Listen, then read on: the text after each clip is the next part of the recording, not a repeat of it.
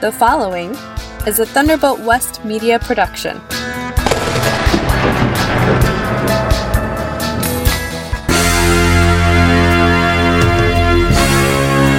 Toxic chemicals near my house, and how to forage for the vitamins and minerals you need. You are listening to the Living Off Grid Power and Information Show with Jim Calhoun. The storm was coming, the sky was on fire, fear was in their eyes. It's my opinion that we should be prepared to lean on our faith oh, and be able to step out on the sea.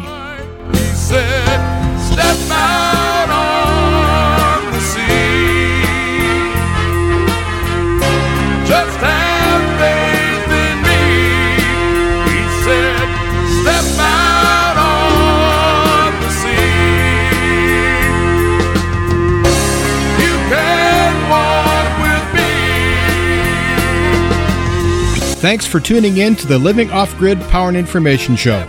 I'm your host, Jim Calhoun. This show features off grid topics such as creating your own power, gardening, homesteading, and other issues related to off grid living. I also seek to educate my listeners about survival and prepping, and I'll talk about anything from government corruption to chemtrails. Also, I feel that our constitutional republic is worth saving, so I never miss an opportunity to do my part in helping to save our republic. I have two main goals for this show. Number one, to help you build your faith in God, and number two, to help each listener become as self sufficient as possible. This show originates at the Harmony Barn Studios, located near Hershey, Nebraska, in the United States of America. The Living Off Grid Power and Information Show airs on global shortwave stations WBCQ, Monticello, Maine, at frequency 7.490, and also on WRMI, Radio Miami International, on frequency 5850. And you can tune in to Key Radio, 89.3 FM in Osage Beach, Missouri. And this show is also available on demand on Spreaker, Anchor, Podpoint, Podpage, and Red Circle.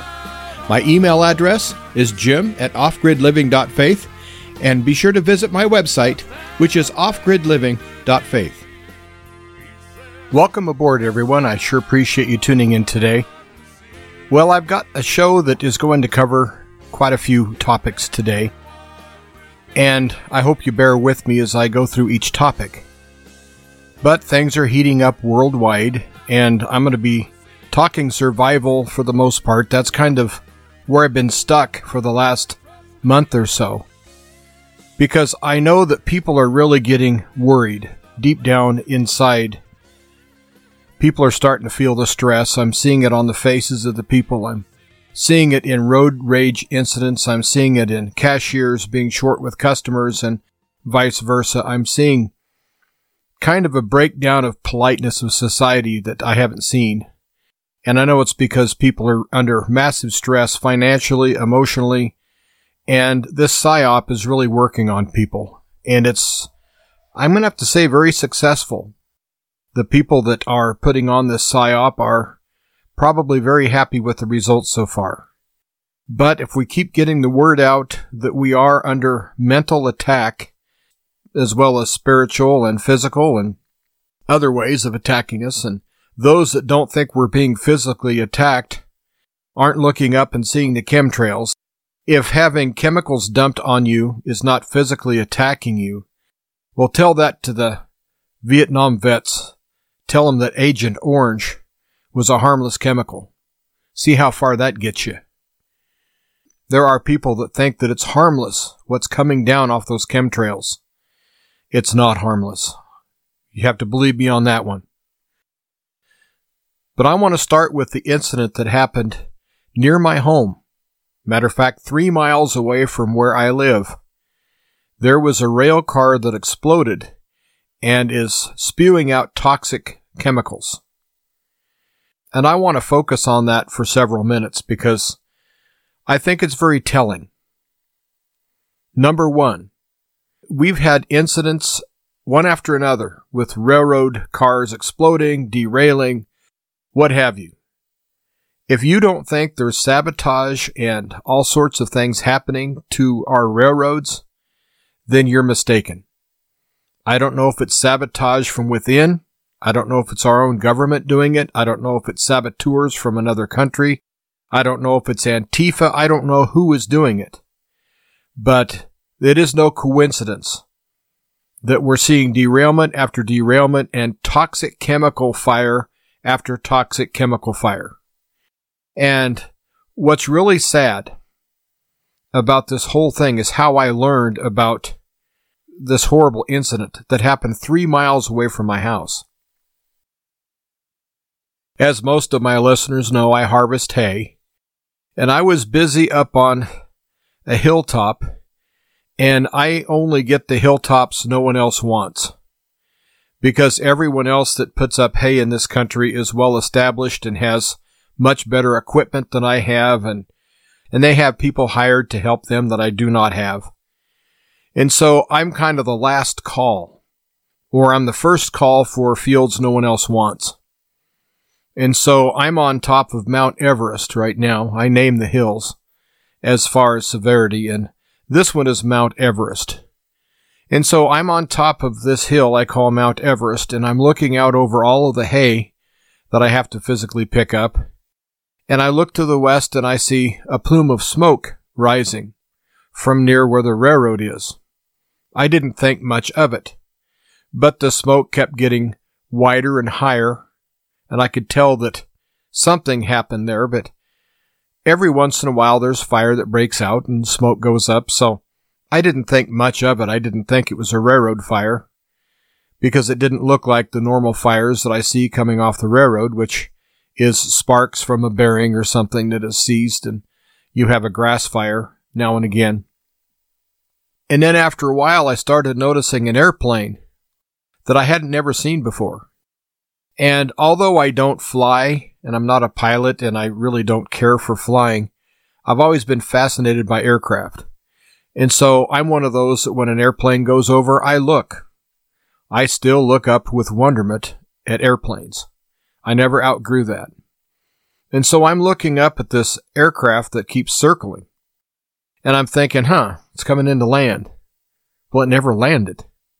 And it circled way out away from me, went about, oh, I'd say two miles around, did a loop around my Mount Everest hill. And I thought it was leaving. Well, then it came back and did several more loops.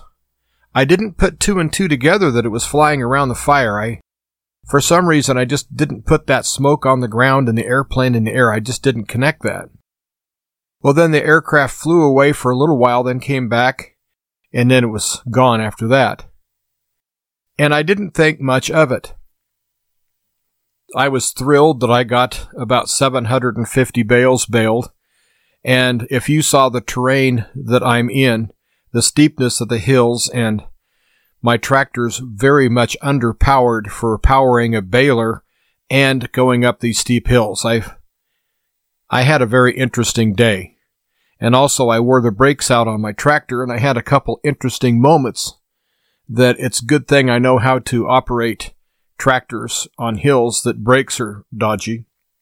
Or else I could have been in real trouble a couple of times, but I have to get my brakes fixed before I tackle the rest of the hill.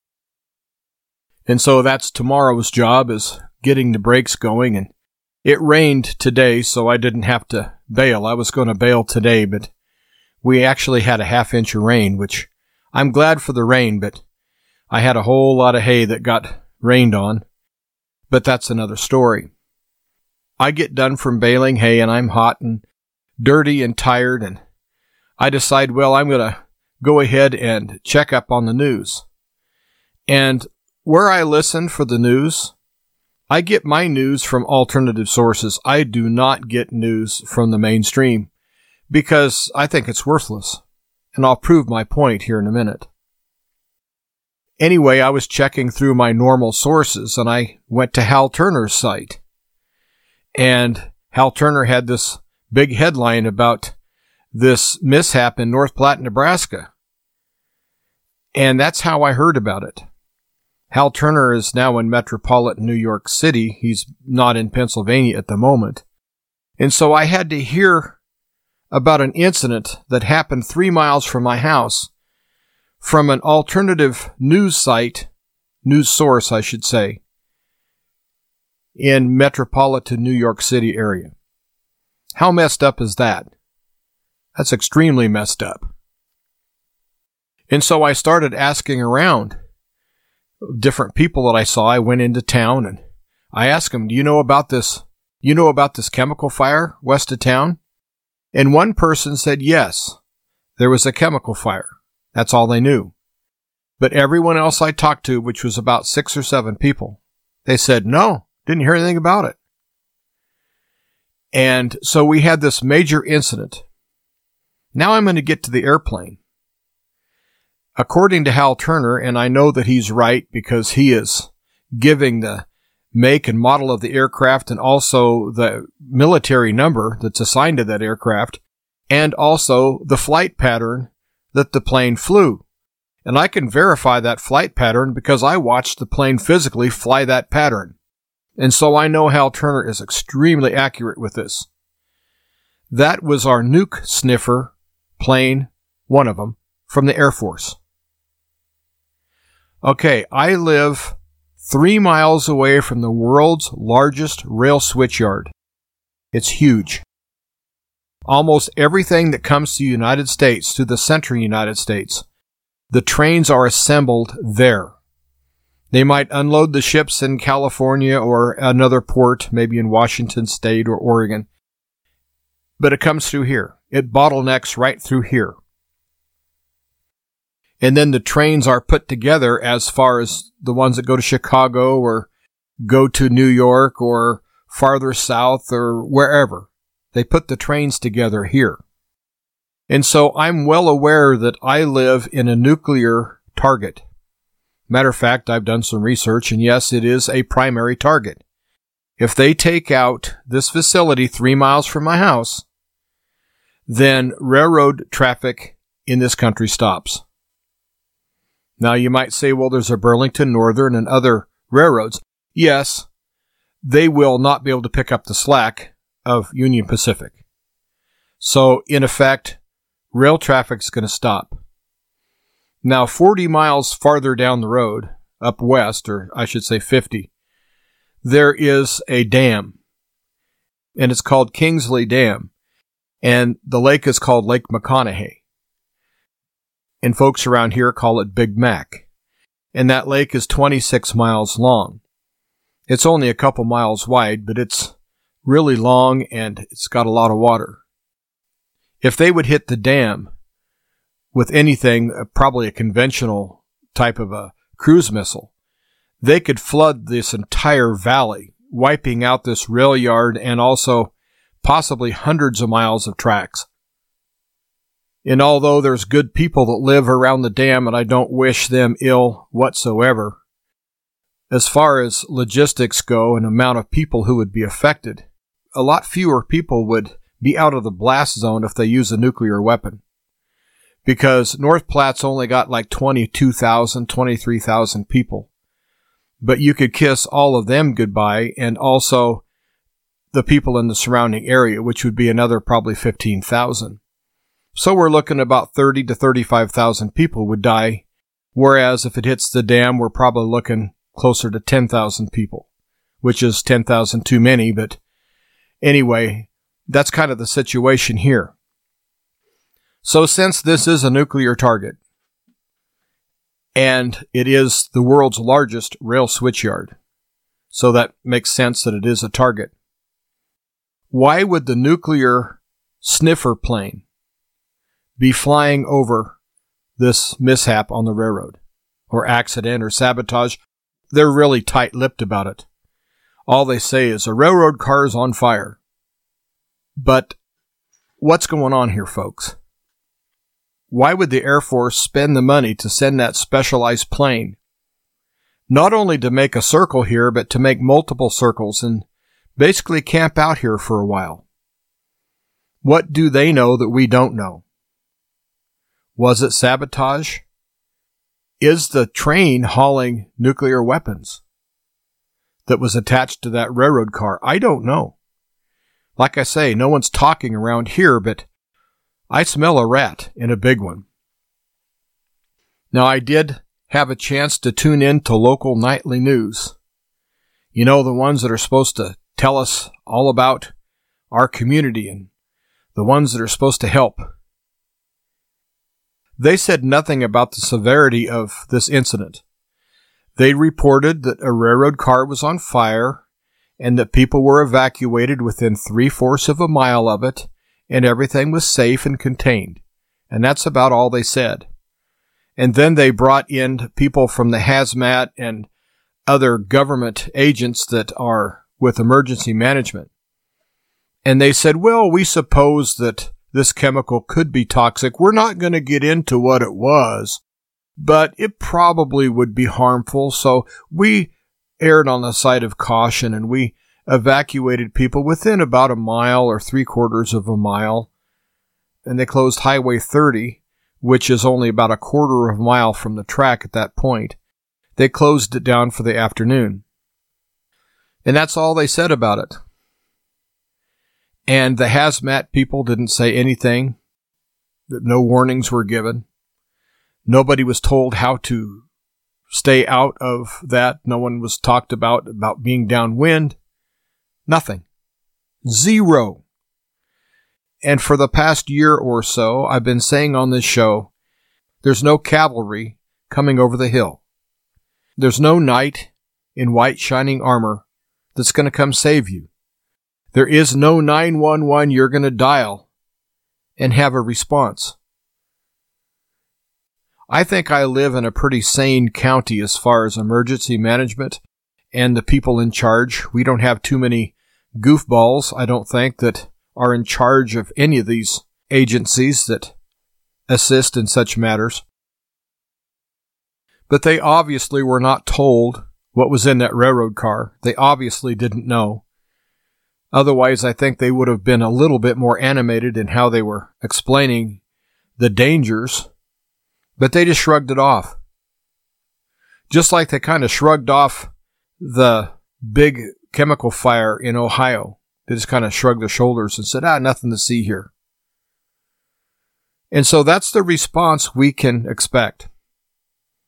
And this morning I had to go in town and buy some more supplies and also, I have several people that I talked to in the hayfield. They saw me out there in the hayfield and they knew I wasn't busy because it rained, and so they stopped to visit. And I asked each one of them, I said, Did you hear about the big chemical spill down on the railroad?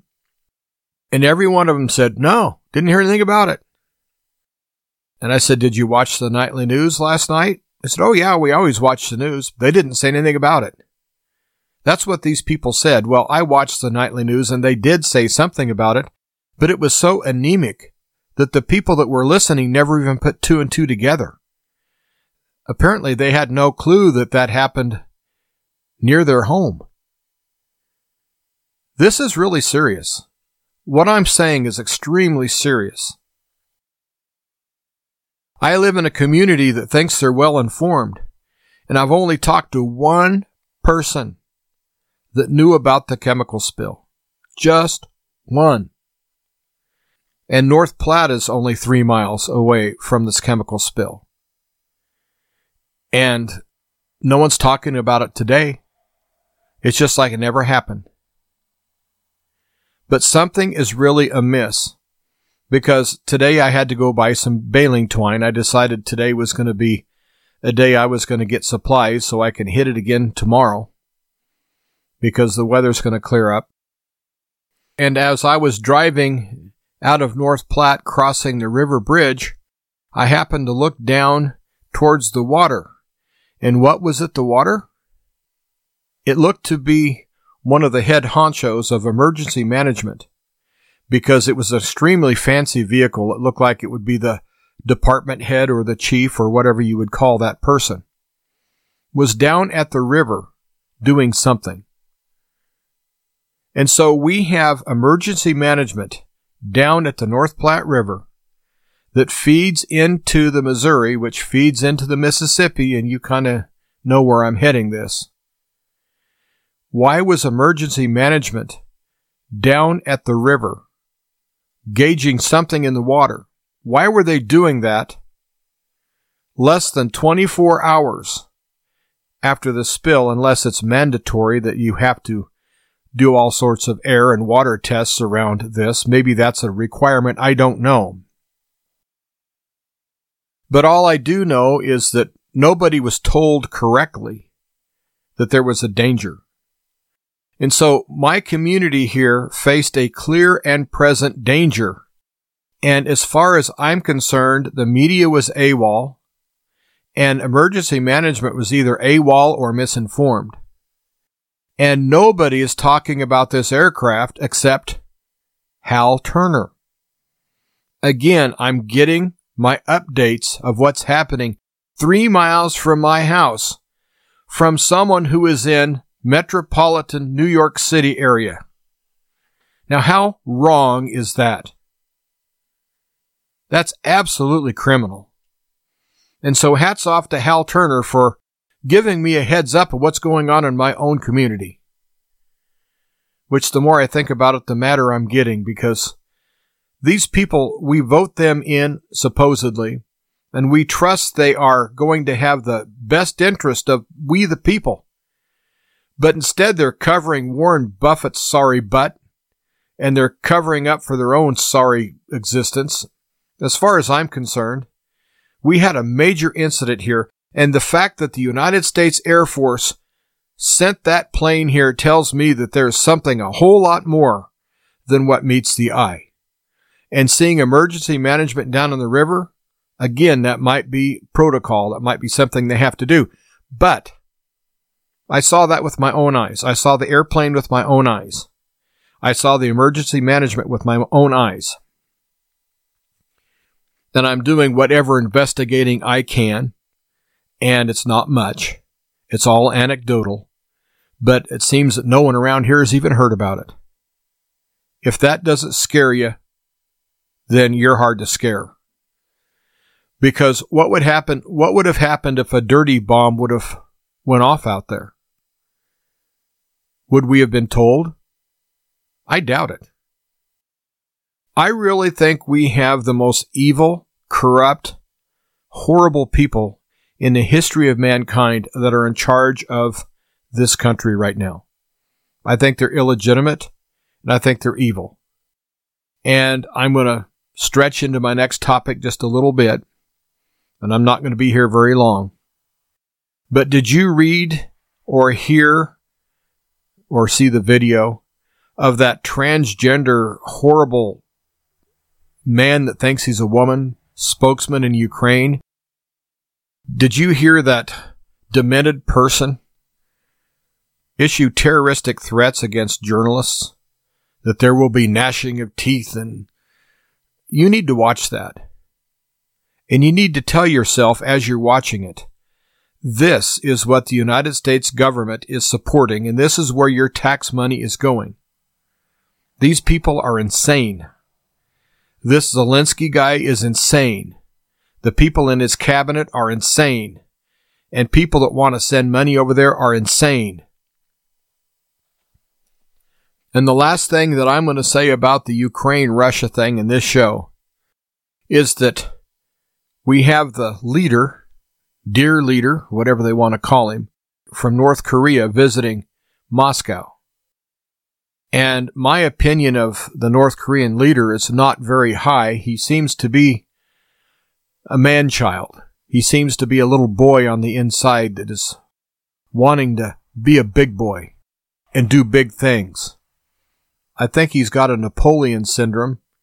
And from what little I've seen of him on video, I think he acts like he's totally insane. And he's the type that would push the button. He's the type that would send his troops into harm's way just to watch him die. He's a troublemaker. That's my opinion. And I watched Putin with him, and the body language that Putin was putting off this. I don't think Vladimir Putin likes him very much, but North Korea is going to send 300,000 up to 500,000 That's half of a million people, folks. Not just people, but soldiers. So North Korea is going to provide three to five hundred thousand soldiers that will be under the command of Russia. And you know these North Koreans are brainwashed and they are taught to hate Westerners and nothing good is going to come from this agreement between North Korea and Russia. Nothing good for the West anyway. And let's not forget that North Korea is basically the puppet of China. And so China had to give the okay of sending those troops. Why would China do that? I think that they're trying to train North Korea to be an even more powerful ally. I think they are going to baptize the North Koreans by fire. I think they're getting ready for the second front to open in Asia. And also that tells me, and this is a guess, and this is just a guess, it's just my opinion, but it also tells me that China is probably willing to send an unlimited amount of troops because let's face it, the United States has been picking a war with Russia for quite some time and also China. And our politicians are absolutely insane thinking that they can win a war against Russia, let alone a war against China along with Russia, and the zealousness of North Korea and their little dictator is actually very disturbing.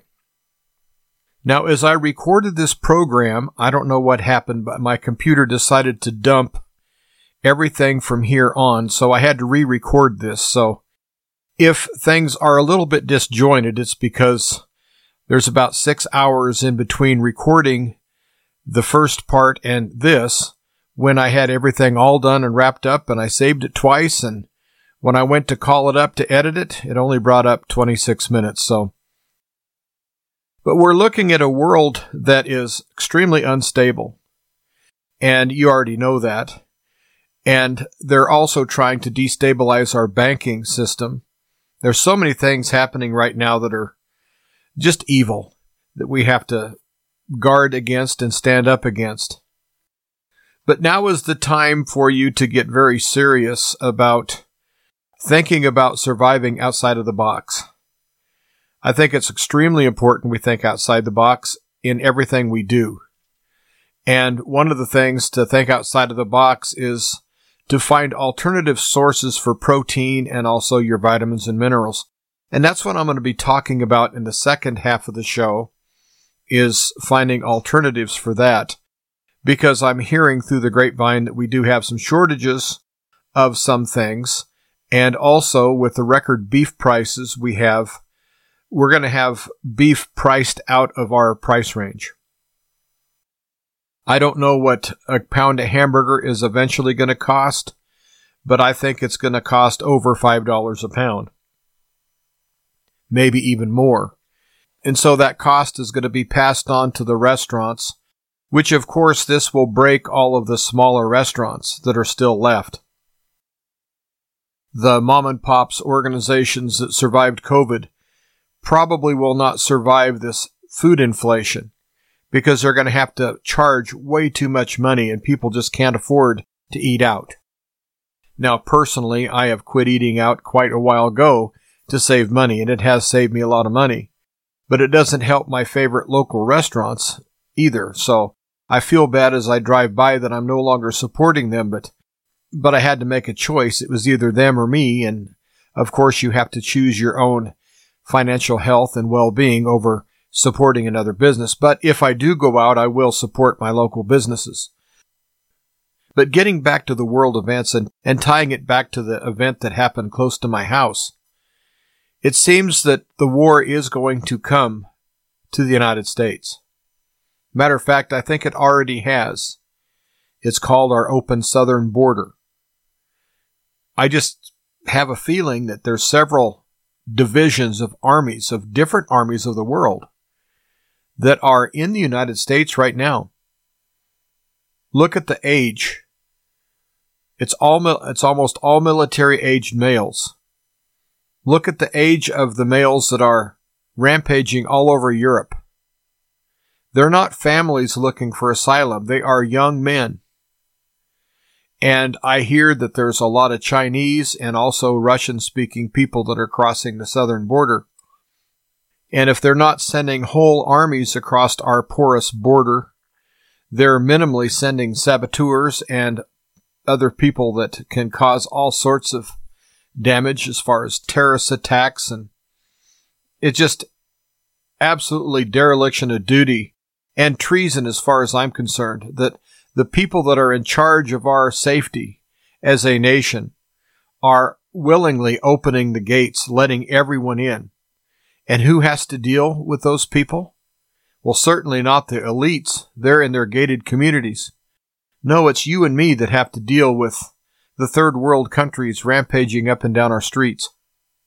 Everything is totally upside down. And that's part of the psyop is getting us all confused about what's right and what's wrong. And one of the things they're doing as far as the psyop is, and this is my opinion, is that they're taking the knowledge that our grandparents and great grandparents and those that came before them, the common sense knowledge of how to live off the land and how to cope with different situations, how to conduct yourself, how to survive. It seems that all of these generations are being erased or belittled. And if you would talk to the modern American and talk to them about the way people had to live 100, 150, 200 years ago, they would scoff and say, I'm not going to do that. I can't do that. And that's what these people are counting on. When I say these people, I mean the globalists. They're counting on us being so addicted to our creature comforts and our modern technologies that there's no way that we are going to go back and live off the land. As a matter of fact, they're trying to erase that ability from our psyche. And it seems that this new round of COVID that they're going to be pushing, at least the vaccines, are going to be tied to your bank account. How they can do that is just criminal. And anyone that tries to combine your medicine, your medical history to your bank account, that's just absolutely criminal. But it seems that they are trying to make it to where if you don't get all the new boosters and new vaccines, they're going to shut off your bank account or not allow you access to your own money. And so we're dealing with some very criminal, horrible people. And I would hate to be them as they stand before Almighty God. But it seems that here on earth, we the people have been had. And we're just going to have to think outside the box and we're going to have to bypass these people as much as possible. And one of the ways we can bypass them is by knowing how to survive. I want to mention that I would love to have you partner with me and send a donation to keep the show on the air. That would be so much appreciated. It doesn't matter what size of donations. Every little bit does help. I take checks, money orders, and cash. You would write the check out to Thunderbolt West Media. You would mail to Thunderbolt West Media, P.O. Box 163, Hershey, Nebraska and the zip code is 69143. Now it seems that this show has turned into a survival show, but you just have to look at the times we're in. And people really are truly shaken up about their future. They look at their money dwindling. They look at their government being corrupt. They look at a world that is just bent on war. And so I do understand people's apprehension and their fears, but the Bible says, fear not. And I don't want to come to you with a spirit of fear. I want to come to you with a spirit of hope and a spirit of can doism because we can survive this. We, the people, can survive this. Maybe some of us will fall by the way, but we, the people, are going to survive this. And one way we're going to survive is by cutting away these people that think that they're so necessary. They try to make government the most important part of your life. And just like they threaten countries with sanctions, they're threatening we the people with sanctions. Get the death jab or else. Do what we say or we're going to seize your bank account. All of that's illegal. All of that's immoral. All of it's totally wrong. But if we make it to where they can't reach us very easily, then we stand a much better chance of getting through this a little bit more unscathed as compared to those that are totally connected to government. So I'm going to start with the banking because we're getting such disturbing news about how much the Federal Reserve is losing per month. And we're hearing major bankers say that things aren't very good and they think that there's going to be more bank failures. And then when you look at these governments that are considering tying your bank account to your medical history, I'm not one to say pull your money out of the bank, but I would really watch really close. And if it looks like they're going to tie your health experience to your bank account, as in if you take the death jab or not, or do what they say or not, then it would be time, in my opinion, to go ahead and pull your money and keep it hid somewhere and keep it away from them. I do hope that by you listening to my shows that you learn how to think outside the box. Because we're going to have to do that if we're going to bypass these evil people. And I've been hearing rumors, and they're just rumors, that supplements are going to be hard to find and hard to get. And I'm not sure if that's true or not, but I think it would be worth you getting the supplements you need. If you can get them right now, I would go ahead and get them. And also, I want to talk about how to find your vitamins and minerals naturally in the wild if things get really tough and everyone runs out of supplements we need to keep our health, and so I want to talk about that. I do want to touch back onto the beef prices. We're seeing record level prices for live cattle. I've never seen anything like it. And I've been in the cow business my whole life. I was born into it. And it's going to be good for the ranchers in the short term because they're going to make a lot of money this year off their calves. But the long term health of this industry, I think that it just destabilizes it. Because anyone that buys replacement heifers to replace their older cows, they're going to be buying on a high market. They might be selling on a high market, but they're going to have to buy back on a high market too. And I think that these high prices are going to make beef totally unaffordable for the masses. And I think that's their plan. I think that they want us to eat the bugs. And part of that is getting us to where we cannot afford our regular meat supply, our regular protein. Now I know they're pushing pork, and pork seems to be an alternative as far as price goes that's very attractive. But I'm also hearing stories and they're rumors that the pork industry has already been infiltrated, at least the packers have, with putting all sorts of substances in the feed to feed out the hogs and also maybe in the meat after it's processed. I'm not sure if that's true. We have so many things that are going on that are lies right now that are trying to make us fearful. There's so many things that are trying to change our lifestyle, make us not want to eat meat because we're afraid of something that may or may not be in the meat. But with beef, that seems to be the king protein, at least in North America. I think that they decided to price it out of everyone's range. And I see hamburger and also other cuts of meat just going through the roof.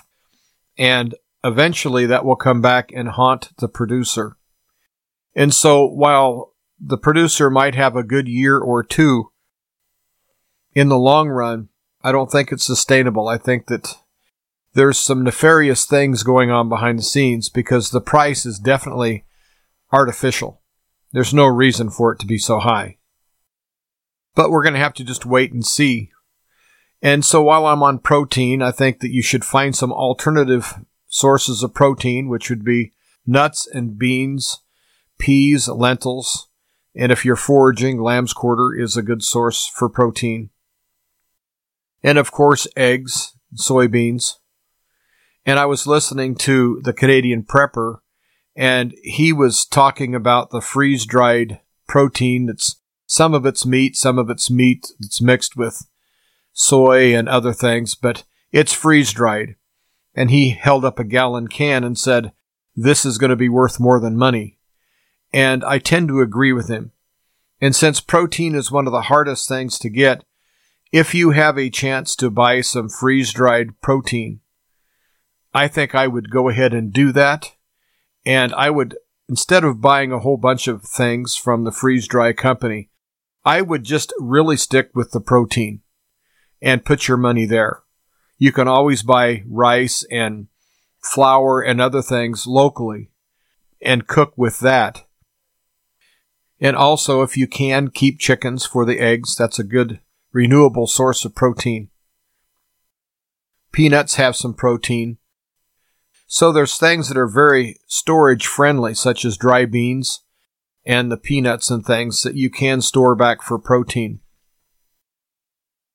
But I would really keep a close eye on our protein supply. Now, when it comes to our vitamins and minerals, I think that knowing what to forage, I know I talk about foraging a lot, but if things get as bad as I think that they may get, then foraging might be something we're forced into doing. And I'm not asking you to go out and start doing what I'm going to explain, but please listen to me and know what I'm saying and learn about what I'm talking about here. And so if things get bad and you're faced with doing without, then I'm giving you an alternative way to feed your family. And as long as you keep that tucked in the back of your mind. That'll give you peace of mind that if things get really dire, you can still go out and feed your family. And not one in a million people are going to look to this source to feed their family, so you will not have any competition.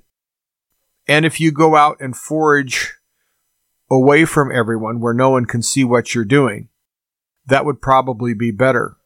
Or you can go out in groups if you're out where people can see you because you don't know what marauders might do.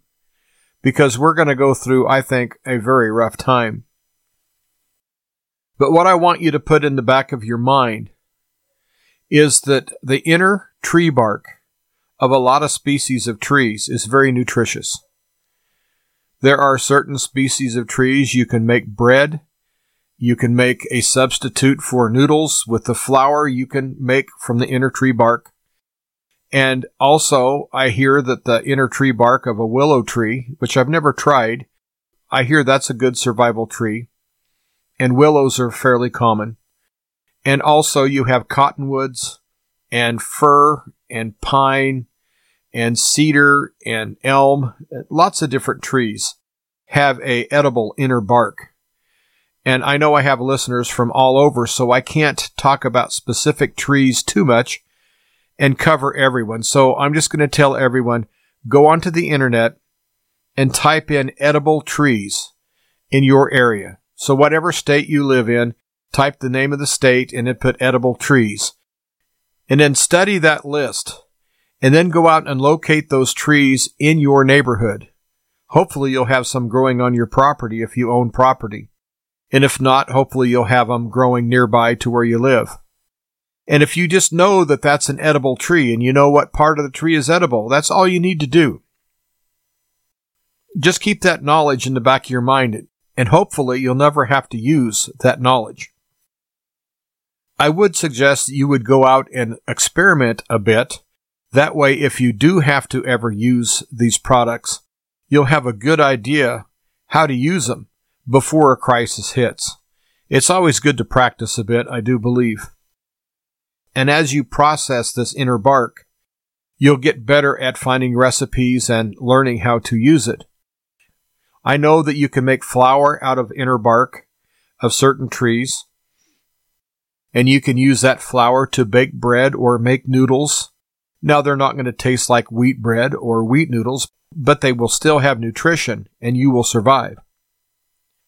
If you've ever wondered how the Native Americans kept their horse herds over the winter when Native Americans never ever went out and harvested hay, so how did they winter their horses?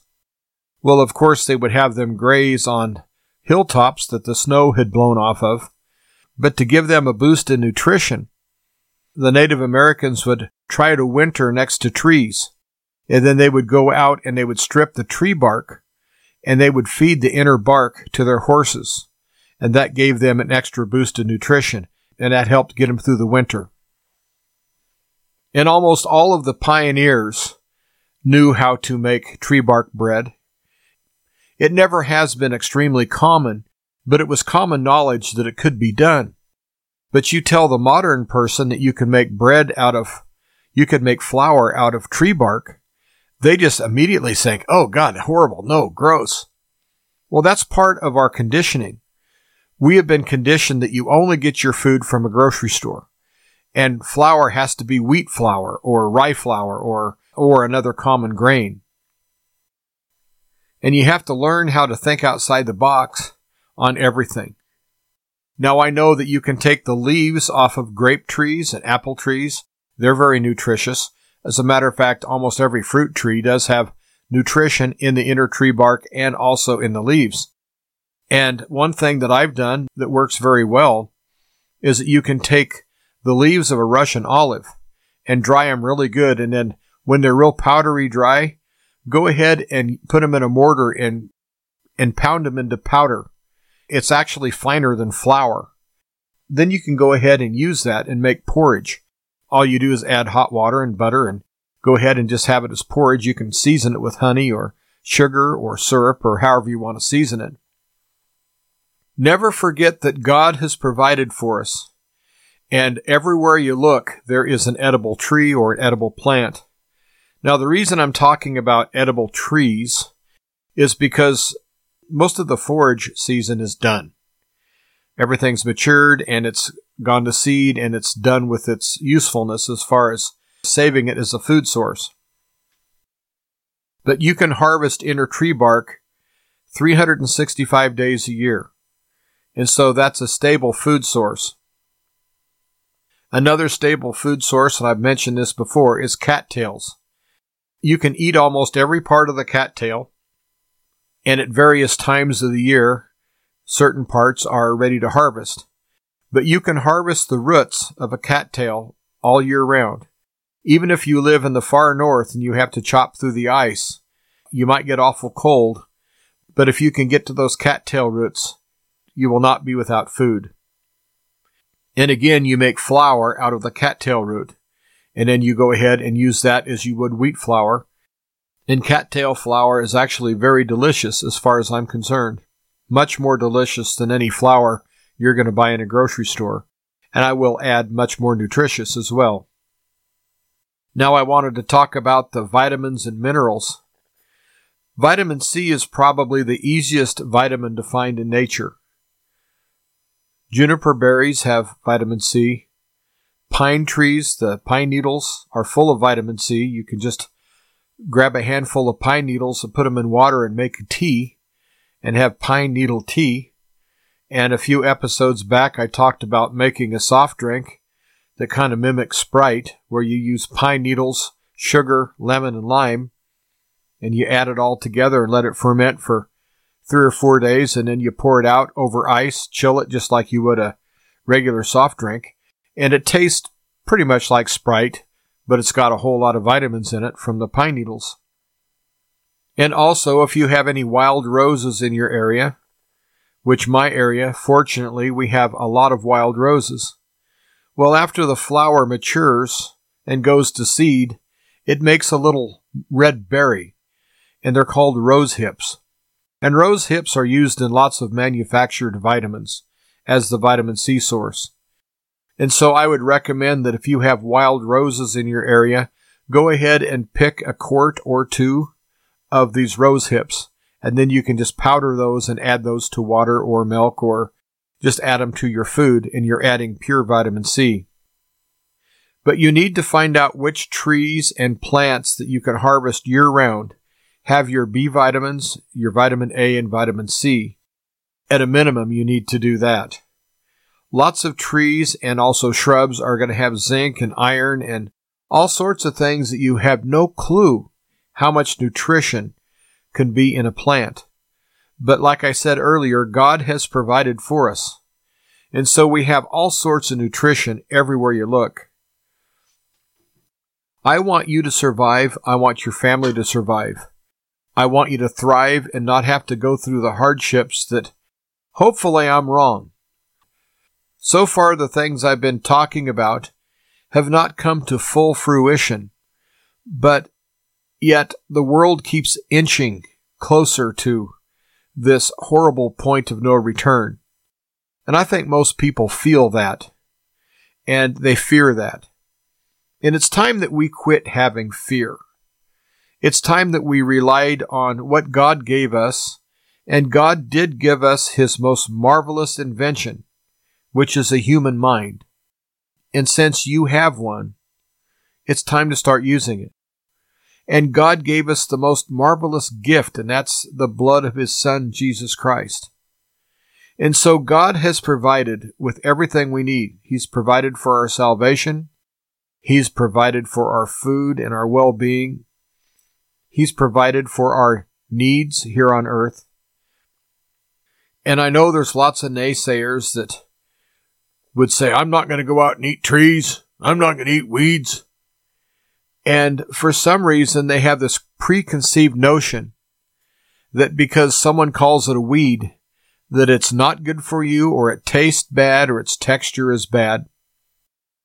And also with trees, when you say you can make bread out of tree bark, the first thing people think about is that tree bark that is on the outer side that's all brown or gray and cracked up and crunchy. You don't use that. All that is is armor to protect the inner tree bark. You have to peel the bark back to the bare wood, and then you have a membrane that's in between the outer bark and the actual wood of the tree. That is the nutritious part. That's what you harvest. And it's too bad you have to kill a tree if it's a small sapling to get that inner tree bark. And I'm sure that there are ways you can harvest patches off of trees and then and then put an artificial patch over the wound that you've given the tree and give it a chance to heal. There probably are ways you can do that. But more than likely, if you have to harvest a lot of tree bark, you're going to end up killing some trees. And so if you're harvesting trees on your own property and you know that you're killing them, make sure you're choosing trees that are just perfect for firewood. And that way, as they dry, you'll have the right size logs to cut for your firewood. So you always need to be thinking one step ahead. That's the trouble with we the people. We're about three or four steps behind these globalists who are thinking one or two steps ahead. The difference between them and us is that they're evil, and I don't think they're that smart. They're counting on us staying very, very docile and dumb. But if we wake up and can fend for ourselves, that's their worst nightmare. So I think that it would be a good plan for you to at least put in the back of your mind how to find the vitamins and minerals in the wild.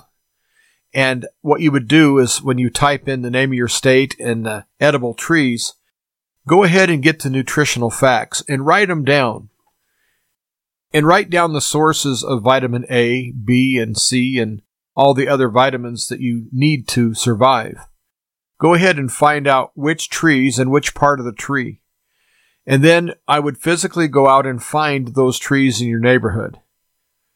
Now, pine trees are the easiest to find, and also they're the easiest to get vitamin C. So your vitamin C is going to be extremely easy. And like I said earlier, your proteins are going to be your hardest. And so I would concentrate on storing away proteins more than anything else. But if you do like to have store bought vitamins and you think the shelves are starting to get bare, well, you might go ahead and stock up on those products. One thing I strive to do during this show is to inform you, to try to help you get to the next level as far as self sufficiency.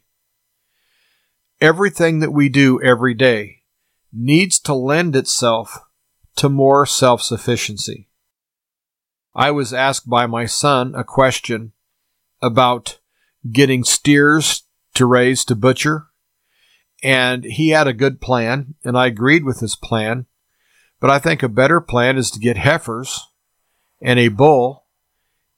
You might have to wait for a year or two before you start getting your beef.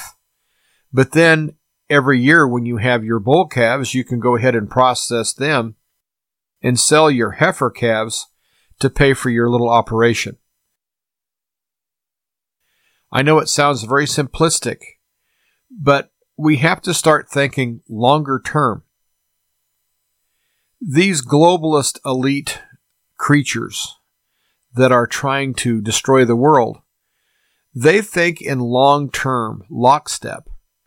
That way they can go from generation to generation and just fill in just another evil person to take the place of the one that passes on before him. They kind of keep that same agenda because that agenda was put in place by Satan himself. And since Satan is the head of that organization, and he's been around for a long time, of course, their method of operation isn't going to change that much because it's the same figurehead that's leading the whole organization. And so they don't care how long it takes, just as long as they win in the end. Of course, we know the blood of Jesus defeats the evil one, but we have to think as far as on this earth. We need to have longer range thinking. And if we can have longer range thinking, then we're going to be able to take care of ourselves much better. And that's my goal is to try to help you take better care of yourself and your family. Well, I hope that you got something from the show today. There is hope and there are ways that we can bypass these evil people. They're trying to corral us, they're trying to put us in a box. We need to resist that with all of our might. And I trust anyone that listens to this show is a fighter and also will resist. I would ask that you consider donating to this program to keep it on the air. I would appreciate it so much. I know the economy is not good and I've and donations are down across the board. But every little bit helps, and I so much appreciate all of those who have donated. And I do take checks and money orders or cash.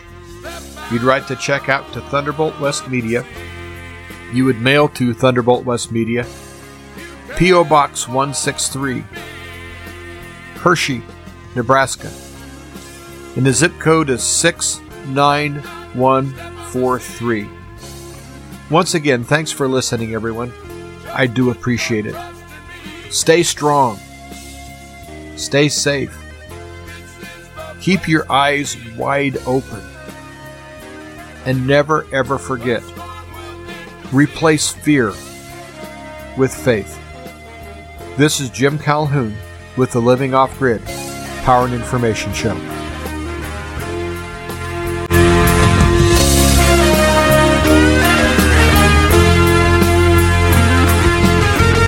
The song Step Out on the Sea is performed by Britt Small and Festival.